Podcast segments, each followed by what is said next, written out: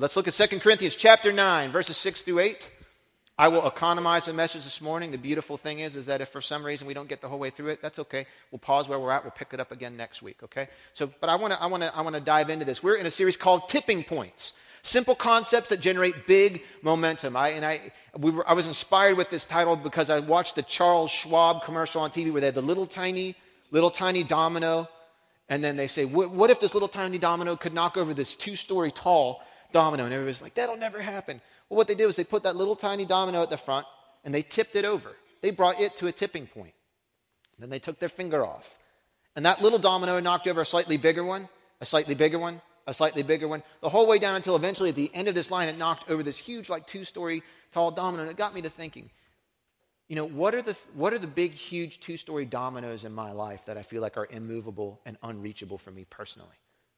And if it means that I have to get big enough and strong enough to knock that thing over, I don't know that I have enough lifetime to get there. But is there some small change in my own life or a series of small changes in my own life that can generate the momentum that I need to topple some of those bigger things?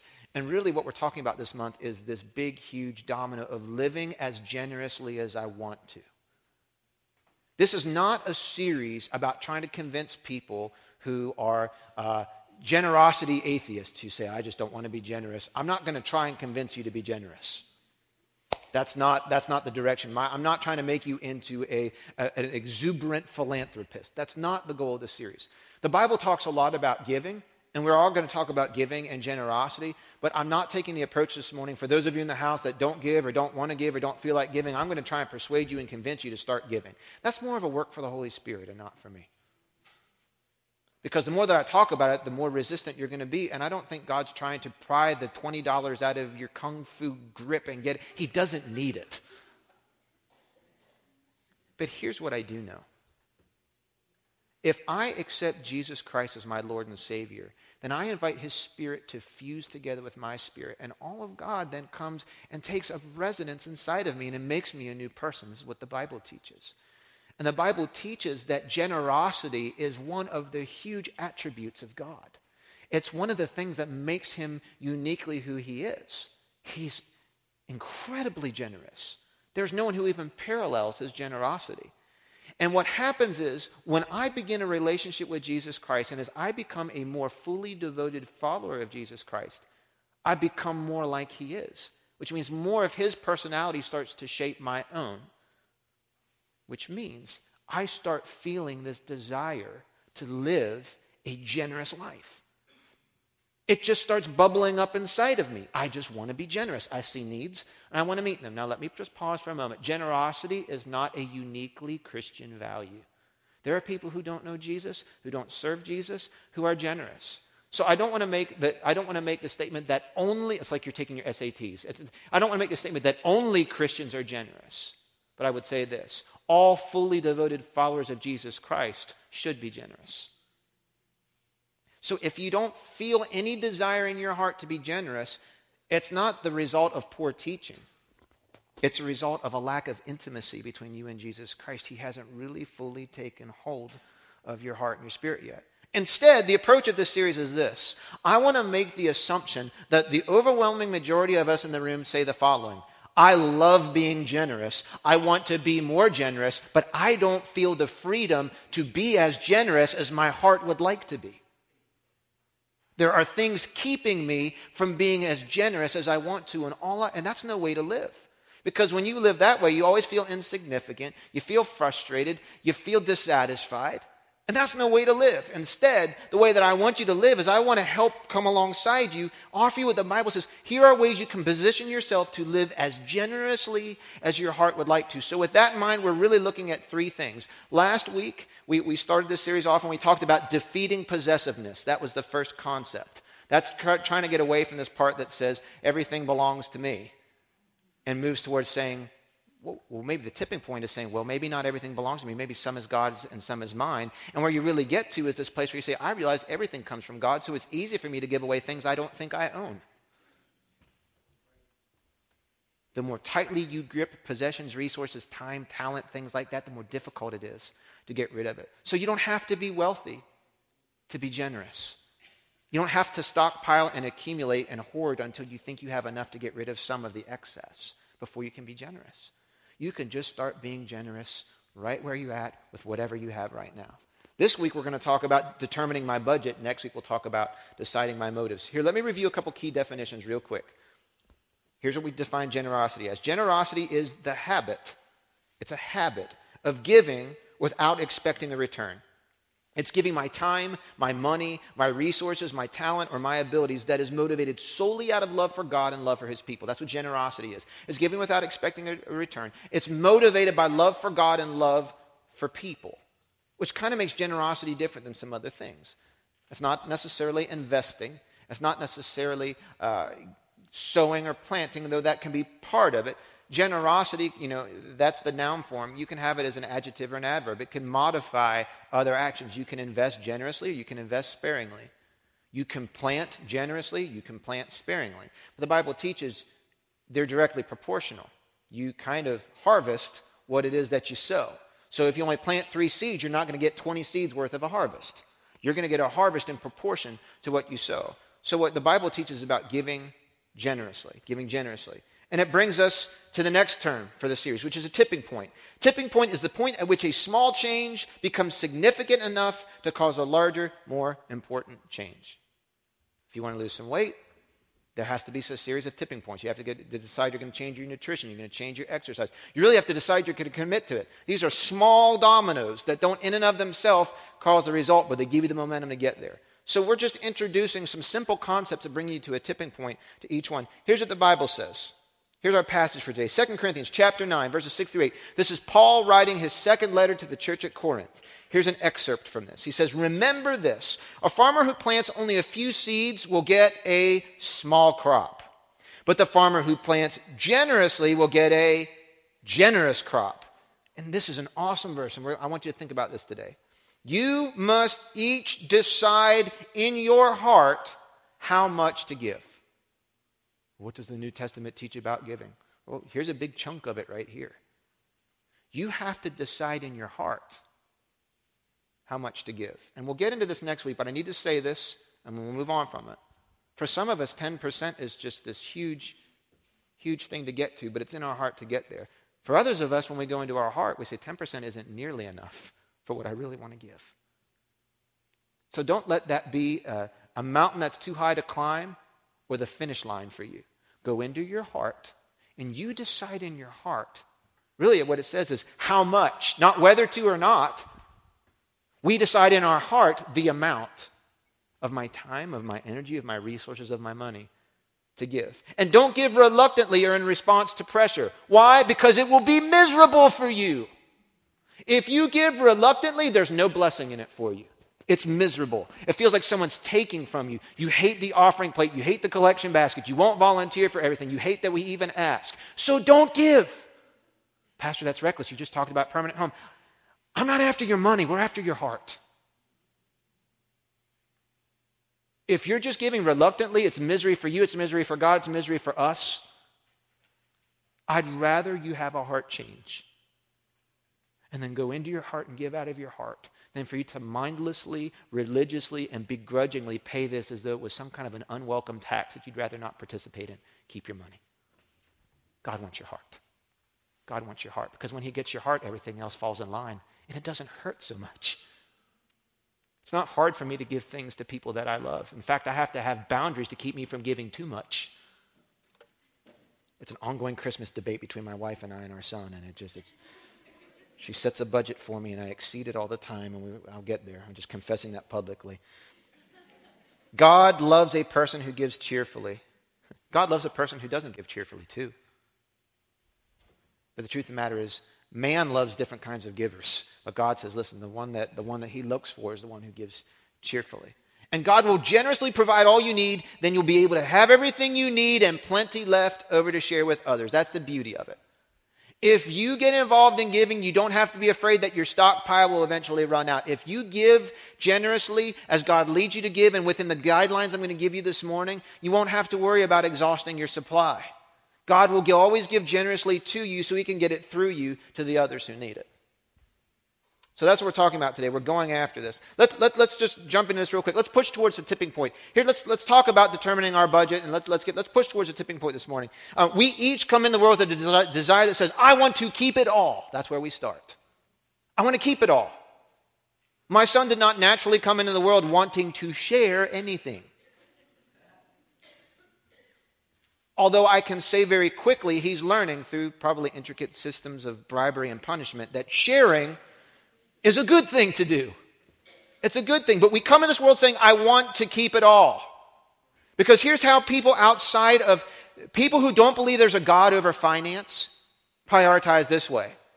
They say, when I get money, the first thing I'm going to do is take care of me and what I want. Make sure that I have my vacations. I want to eat out. I want a $5 Starbucks every day of the week. I want to make sure there's money there for that. Then after that, I'll take care of my needs my taxes, my housing, my clothes, the things that I need. Then after that, my debts. I'll make sure that if there's any money left over, I'll start paying down the debts that I accrued by going after things that I couldn't afford up here. And then if there's some left over, I probably ought to save some. And then at the very end, I'll share. If there's anything left over at the very end, I'll share. And that's okay, right? Take care of all the things you need to in that particular one through five order. Essentially, he's saying, I want to keep it all, but if there's anything left over, maybe I'll share. For those of us who believe that there's a God over our finances, we treat this totally differently. We say the very first thing is, I'm going to, I'm going to give an act of worship to God. I'm going to give him the first 10%. Then after that, I'm going to take care of my needs. And then after that, well, sometimes people reverse them around, but you know, I'm going to take care of God. I'm going, I'm going to, I'm going to, I'm going to save 10%. So 10% is God, 10% is saves, and then the other 80% takes care of my needs. Needs are number three. And that's how I determine what I'll eat, what I'll wear, where I live, what I drive. I figure it on that part of the budget rather than the 100%. And then I'm going to take care of my debts because God holds that very seriously. Sometimes we even have to reverse that. If we come out of it later in life, we have to put debts up there on top of need and say, even before I figure out what kind of house I live in, I need to take care of these debts first, and maybe I need to live in less house so I can take care of my debts. And then at the very end, it's what's left over is for me, for fun. And people look at me and say, Well, Pastor, you like to have fun? I like to have fun. Absolutely. You take vacations? Yes, I do. And I know you go to sporting events and you have hobbies. I do. And they cost money. Yes, they do. Well, then, Pastor, you and I are the same. Well, are we really? How did you get to your fun? I know how I got to mine. I took care of God. I saved. I've retired my debts. We have no debt except our house. I've taken care of all of our needs. So the money that's left over, I am free to have fun with it without having to borrow for it. I can enjoy it. Where, how did you get to your fun? In what order did you, did you put that? You see, God doesn't have a problem with us having things as long as the things don't have us. But we come in the world saying, I, I want to keep it all. Actually, many of us say, I need to keep it all. Because I got some things out of line over here. I need every I need 120% of everything I earn in order to live. But the tipping point really is where we get to a place that says a tipping point for the deciding the amount of generosity is recognizing a new desire that says maybe I don't want to keep it all. I want to give something. That's the tipping point when you decide you want to. Up to that point, you, you, are the person that Paul talks about that says, I don't want to give, I can't give, I'm reluctant to give, I only give out of pressure, I give to appease my pastor, I give to appease God. That's not why we give. He says the tipping point is when you say, you know what? There's something inside of me that really wants to give. I want to be generous.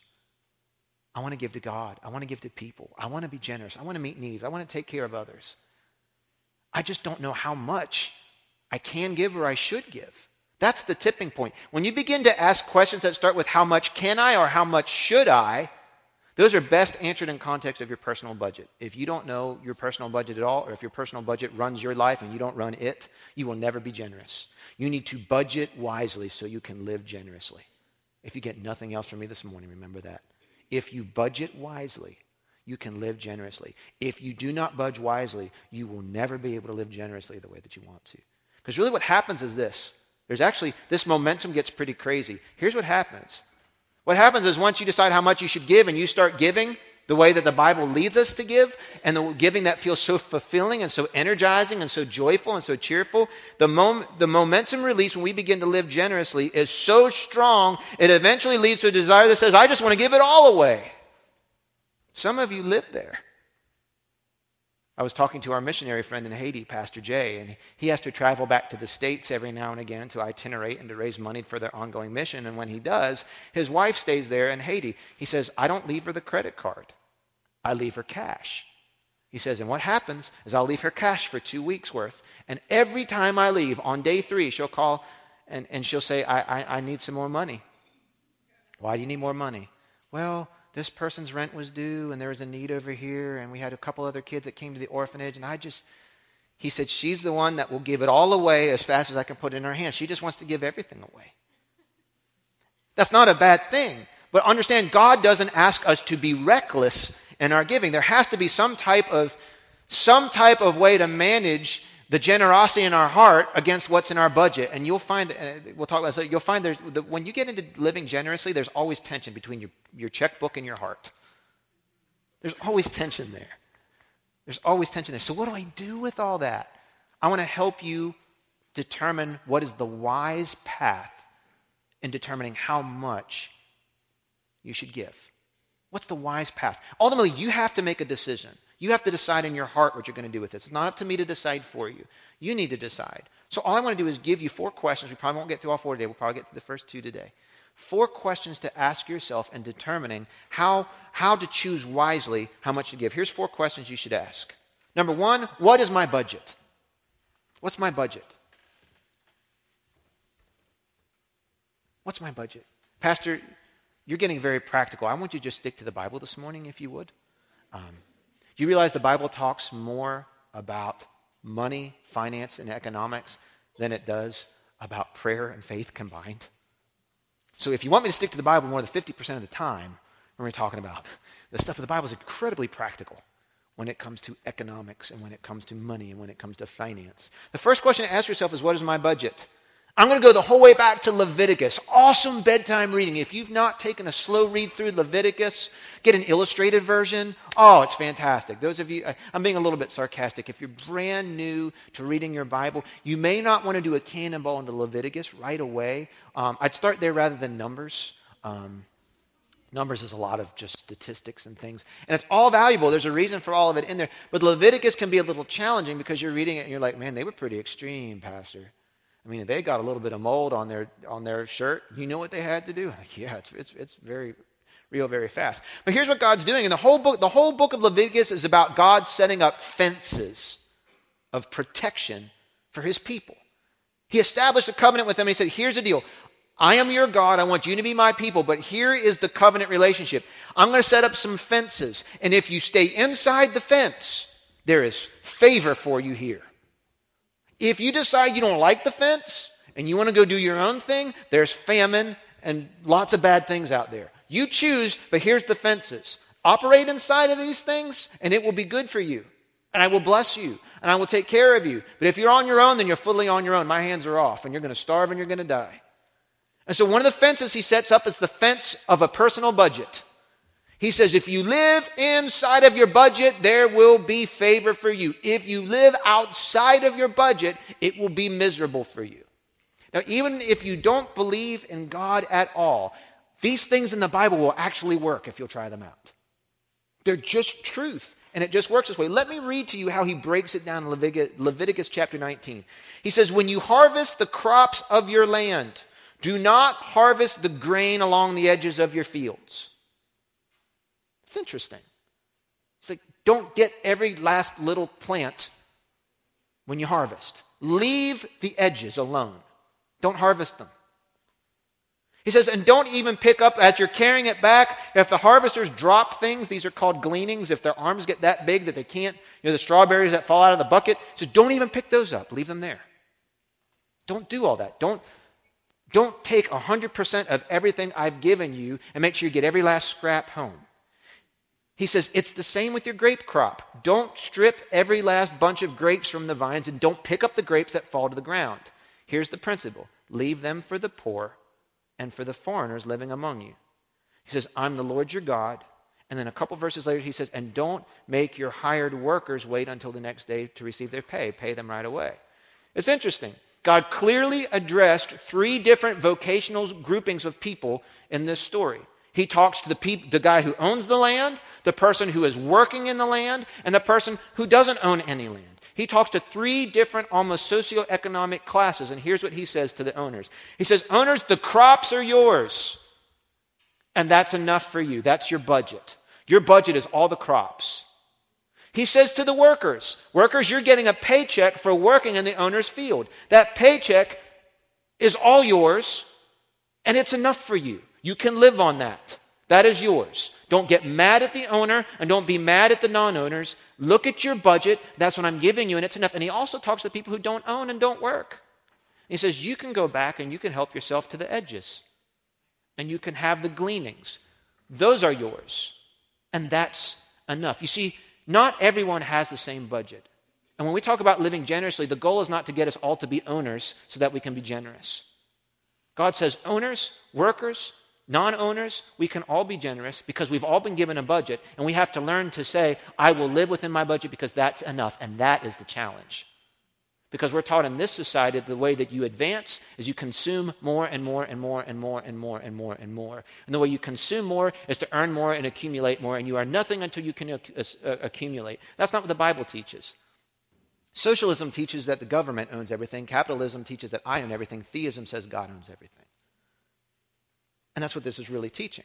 Well, it says not everybody has the same budget, but he provided each of these groups enough for them to live on, enough for them to share some with God, to share some with those in need, and to take care of themselves. Not all the amounts were the same. Not all their budgets were the same. But God carefully considers what all of us actually need to live and establish a system, a fence by which we live by. But we don't think that that's fair, do we?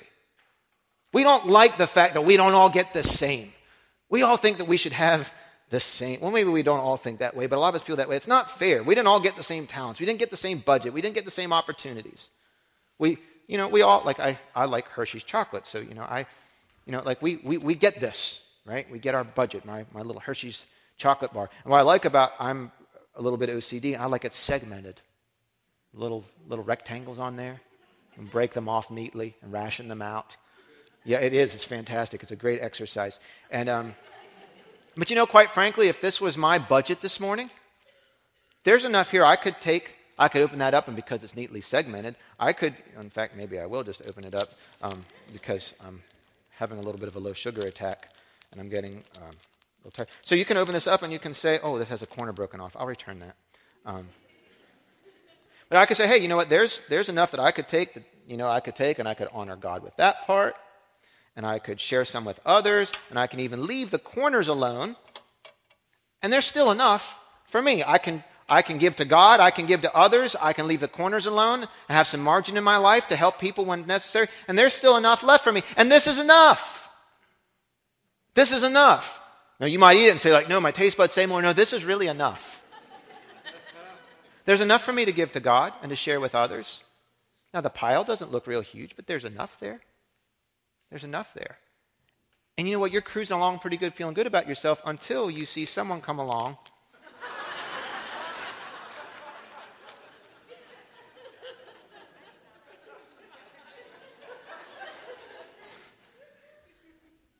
and then the trouble sets in.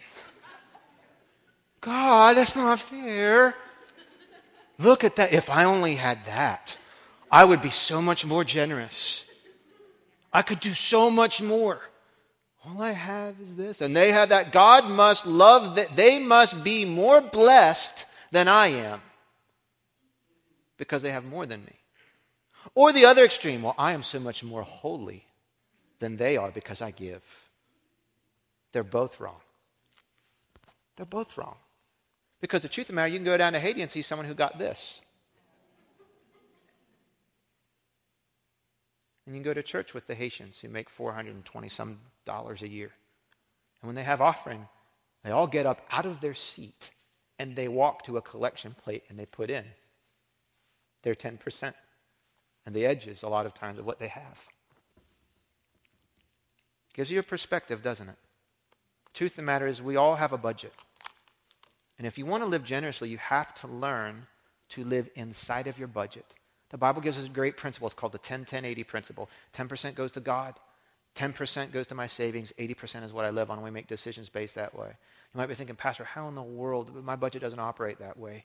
But how do I get it in that direction? If, I, if I'm going to be as generous as I want to, I need to figure out what my budget. Your budget consists of how much money that comes into, how much resource comes into your house, and then how you manage it. That's what your budget is. What's coming in and how I manage what's going out.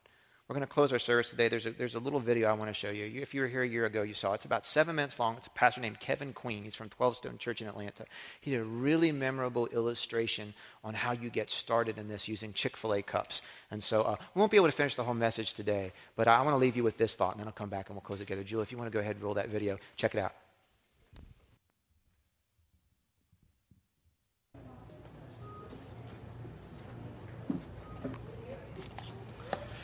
Been looking forward to this chance for me to sit down with you and share a principle, something that I learned when I was younger that stayed with me. It's, it's changed the way that I, I handle money. And some have called it the 10 10 80 principle. Um, I want to share it with you as actually the give, save, live principle. So give,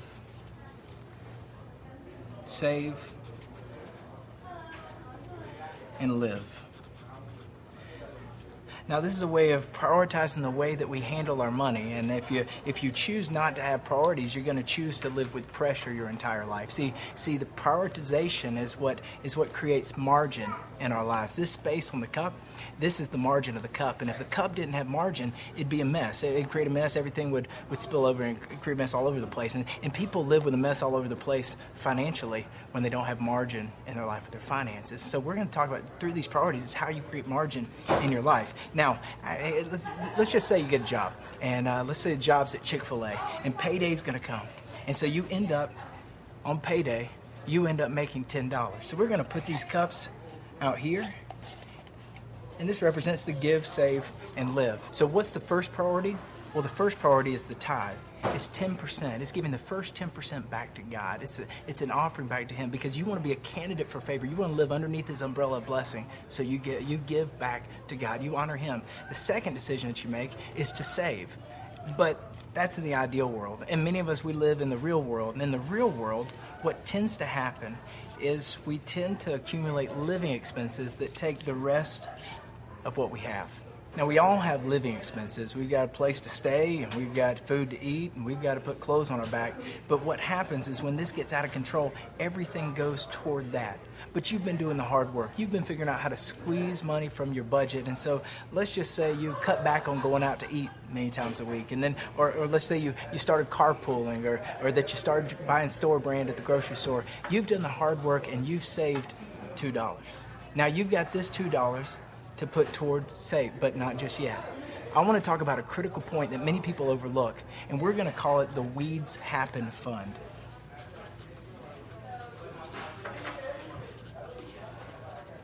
And so I want to press pause on save and bring into play the weeds happen. And so in order to build this Weeds Happen Fund, let's just say $1,000 that you want to save up for emergency. Um, you've got these $2 to put toward that, but you've also, through creativity, you've figured out other ways to get more money. Let's just say you sold that treadmill that you got for Christmas. Uh, you sold that treadmill on Craigslist. Um, it was supposed to be for your resolution, but you uh, you get one dollar. And and let's let's also say that you know those those jeans that you bedazzled and uh, you sold those online on on eBay. Uh, you got we're going to talk about you bedazzling. Uh, clothes. We'll talk about that later. But you get another dollar, and so now you've got four dollars to put toward Weeds Happen. You're building up this fund, and the good news is another payday comes, and when another payday comes, you have a priority to make. You have a decision to make. It's that first decision to honor God. Then we've got that to stick to that budget that we set. One, two, three, four, five, six, seven. And so seven goes to that budget. This leaves the remaining two for weeds happen. Now, surprise, surprise, it's good news. You got it, you got your tax return back. So another two dollars goes to weeds happen.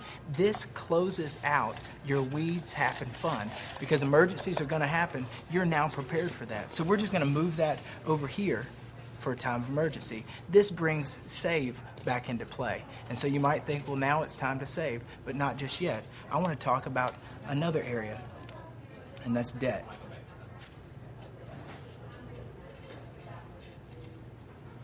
Good news, it's payday. Another payday comes, and you've been honoring God with first fruits. God's blessed you. You got a raise. You got $13 now. And you know what? It's a good thing. Your birthday's rolled around, and surprise, surprise, your grandmother sent you a card, and you got a dollar in the card. So that's add another dollar to the mix. And so now you've got a decision to make. What's your first priority? It's to honor God with the tithe. And so we'll put two in here.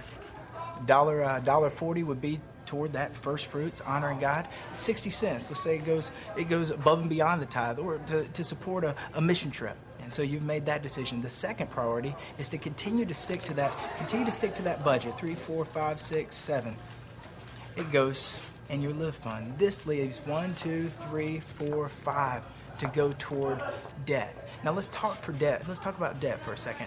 In this strategy, you want to attack the lowest debt that you have first. This is called the snowball effect. And you'll attack the lowest debt, and after you pay that off, you'll pay the next lowest and continue to go until you pay off the highest debt. And so here's the good news good news is you continue this strategy, eventually you're debt free. Close that out. And now that we've closed out debt, now it's time to start saving. And this is the time where you can begin to accumulate wealth. And so, what we want to do is we want to make saving the second priority. So, this means honoring God's the first priority, second priority is saving, and the third priority is living expenses. So, the good news is another payday comes. And on that first priority, decision you make is to honor God, first fruits. But now you have margin. Now you can begin to save and accumulate wealth. And then, because it's 10, 10, 80, now you have $8 to go toward living expenses. Three, four, five, six, seven, eight which leaves you with three. And this is margin. You can make a decision about what you want to do with this. Maybe you want to go above and beyond and give to God. Maybe you want to begin to save and continue to build up and accumulate wealth. Or maybe you want to take this and just have fun. But now you have options.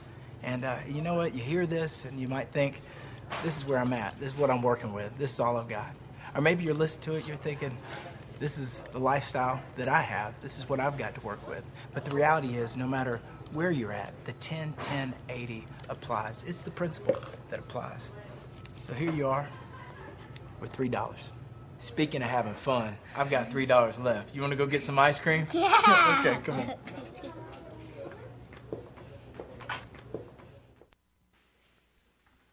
Makes sense?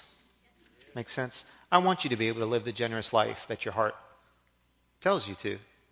But the reality is, if we're so saddled with debt and overspending and we don't manage our budget, you're only ever going to see needs that your heart wants to meet that you have no ability to meet.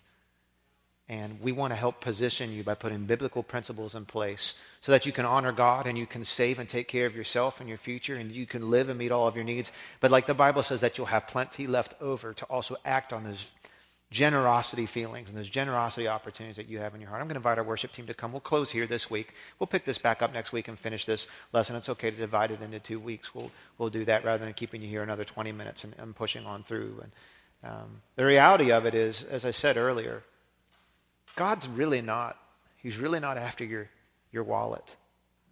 He's not after your checkbook. I couldn't write a, the wealthiest person in the world couldn't write a big enough check to even compare on a pie chart to what God has. It's not like our wealth impresses God or that he, quote unquote, he needs my money because he doesn't have resources.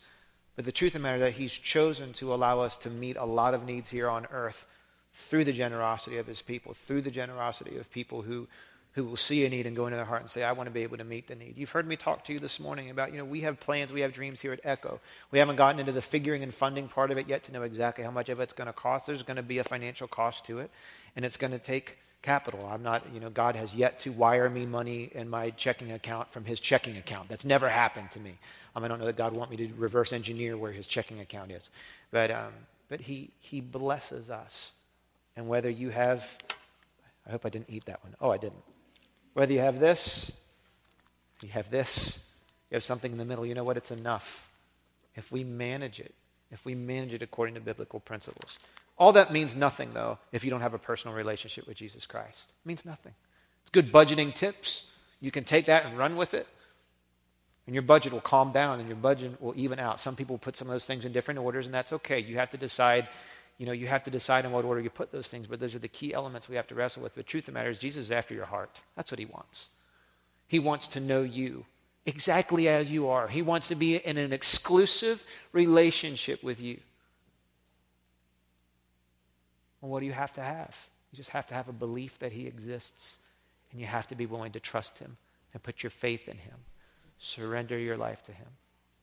And admit that your living up to this point has been on your own way. And now you want to exchange leadership roles. You want to surrender to Him and come up under God's leadership. You have to recognize that us living on our own and doing life our own way and doing what feels right to us is the sinful, worldly way of living. And that breaking God's law and living outside of his fences brings a penalty. It's a death penalty. You might think that that's cruel, but cruelty would be God having a penalty and never telling us what it is and surprising us one day. God tells us up front, no, here, here's my laws. Here's the fences. And the fences are not to punish you. The fences are to protect you and to keep you living inside of my favor where, where I want to be able to bless you and share with you. But he's not trying to build a fence so high you can't climb out of it. He gives you a choice. And you and I each have a choice to live outside the fence of God's favor or live inside. And all you have to do to come inside is live God's way. That's it. Surrender to Him. So this morning, if you've never made that decision, I don't care if you grew up Catholic, you went to a different church here or there, you grew up in a Pentecostal church, you never went to church, you're not even sure about God. It's equal access to all of us. If you need Him in your life and you want Him into your life, then He wants to be yours. You don't have to answer all the questions yet fact, some of those questions you might not really get to answer except by having some personal experience behind it. That's what you need faith for. Faith says, I'm willing to believe and trust in God. I can't even really entirely prove or see just yet, but I just know deep inside me somehow, some way that He is.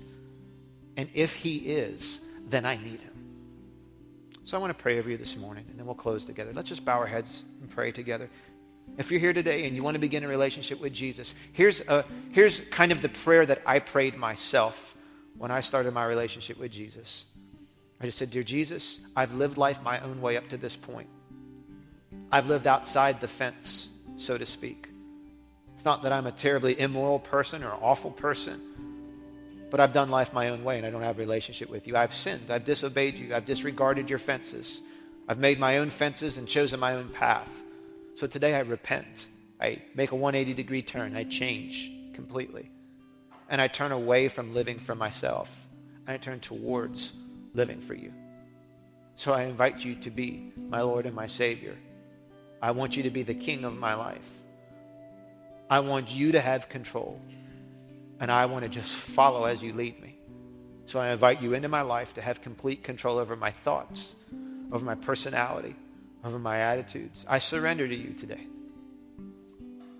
In your precious name I pray.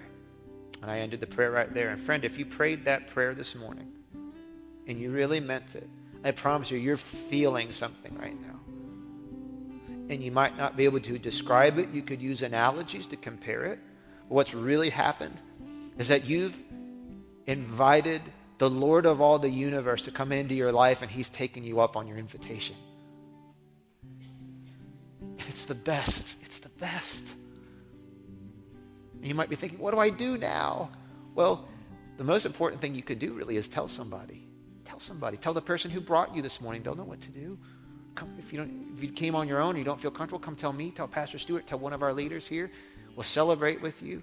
We'll talk to you about this whole new life that you've got and how to keep growing in your relationship with Jesus. If you don't have a home church of your own, we'd love to be your home church. You can come back here every week. We'll teach you about the Bible, introduce you to people. We're just on a journey to be more like Jesus. None of us are there yet. We're all just on a journey, one step at a time, one day at a time.